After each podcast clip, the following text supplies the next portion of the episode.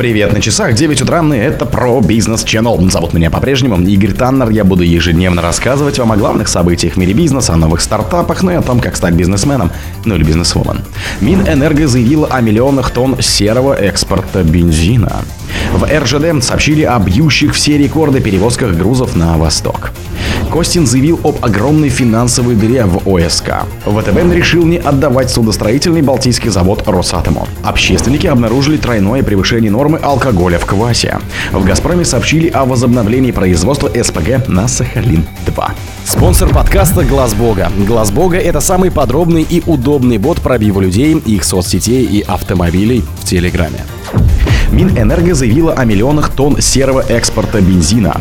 С началом этого года объем серого экспорта топлива составил несколько миллионов тонн. В ближайшее время он будет ограничен, заявил министр энергетики Николай Шульгинов в интервью в рамках Восточного экономического форума. В ближайшее время появится соответствующий документ. Сейчас прорабатываются детали, чтобы этот шаг имел наибольшую эффективность, сказал Шульгинов. На сером экспорте пытаются заработать те трейдеры, кто покупает бензин по более низким внутренним ценам, а продает на экспорт по более высоким, пояснил министр. Для его ограничения сейчас рассматриваются все варианты, приоритетным из них служит создание списка уполномоченных экспортеров. В августе Шульгинов говорил, что рассматривает также введение лицензирования экспорта. Минэнерго уже внесло проект указа о запрете серого экспорта нефтепродуктов в правительство и администрацию президента, говорил замглавы ведомства Павел Сорокин 6 сентября. По его словам, документ находится в финальной стадии согласования. Если он будет принят, то экспортировать нефтепродукты смогут лишь нефтеперерабатывающие заводы, а ниже НПЗ, кто не знал. Но Шульгинов пояснил журналистам, что этот документ касается только подходов и критериев, но не финальный и не содержит конкретные наименования НПЗ.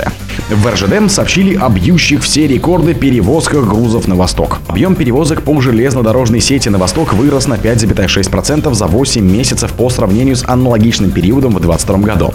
Об этом сообщил глава РЖД Олег Белозеров в ходе Восточного экономического форума. По его словам, погрузка на восток бьет опять все рекорды.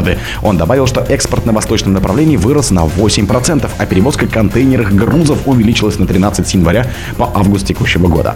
Белозеров отметил, что перевозки на восток достигли исторического рекорда. 275 миллионов тонн грузов в разные стороны и перевозили не было такого никогда. 118 миллионов тонн неугольных грузов прирост. Глава РЖД подчеркнул, что в первый раз за всю историю больше объемов грузов поехало на восток, нежели на запад во второй половине прошлого года. Костин заявил об огромной финансовой дыре в ОСК.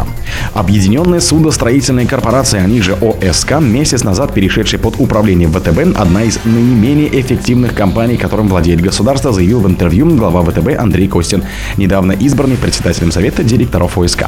Проблем достаточно. И корпоративное управление, и огромная финансовая дыра, и глубокое технологическое отставание, особенно в зоне гражданского судостроения, перечисляет банкир. По его словам, практически все контракты ОСК с заказчиками убыточные, а вся отрасль судостроения все время на подсосе государства. У корпораций, по данным Костина, отсутствует единая достоверная финансовая отчетность и надо брать каждое предприятие и судно в производстве и смотреть на эффективность этой деятельности. Сейчас ВТБ в своих оценках ориентируется на мнение основных заказчиков Минобороны, Росатом и так далее. Банку дали полгода на проведение анализа финансовой деятельности ОСК. Президент Владимир Путин еще год назад в августе 22-го критиковал тогдашнего главу ОСК Алексея Рахманова, руководившего корпорацией корпораций с июня 2014 года за убыточные контракты, указав, что нарушение финансовой дисциплины не соответствует интересам страны.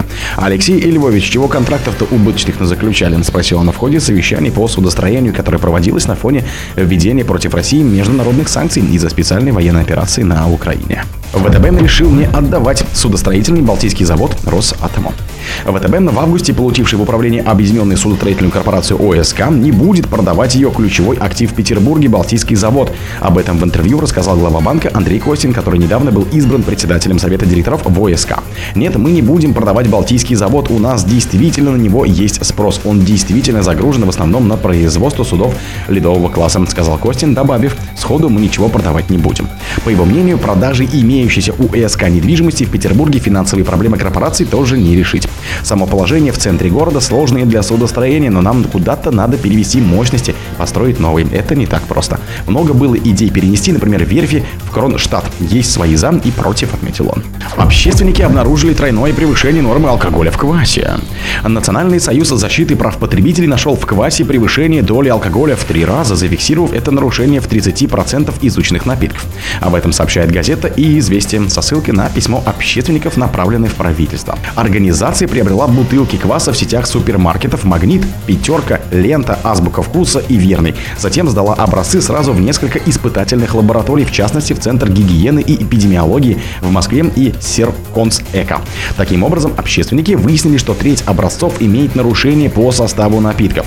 В них доля алкоголя превышена в три раза при действующем нормативе 1,2%. При этом такой квас свободно продавался водителям и несовершеннолетним. Нарушения выявили в торговых марках Муромский, Никола и Царские припасы. В «Газпроме» сообщили о возобновлении производства СПГ на Сахалин-2.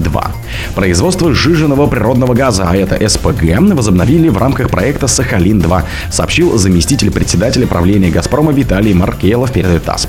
Он отметил, что Сахалин-2 работает в полный рост после профилактики. 3 мая агентство Bloomberg сообщало, что проект по производству СПГ впервые пройдет техническое обслуживание без иностранных подрядчиков. Трейдеров беспокоило, что без их помощи Россия не сможет выполнить работы в срок. Начало работ запланировали на июль, они должны были продлиться 40 дней. Ранее техобслуживанием Сахалин-2 занималась британская энергетическая компания Shell, однако в 2022 году в связи с началом военной операции на Украине организация отказалась вести бизнес в России. О других событиях, но в это же время не пропустите. У микрофона был Игорь Таннер. Пока.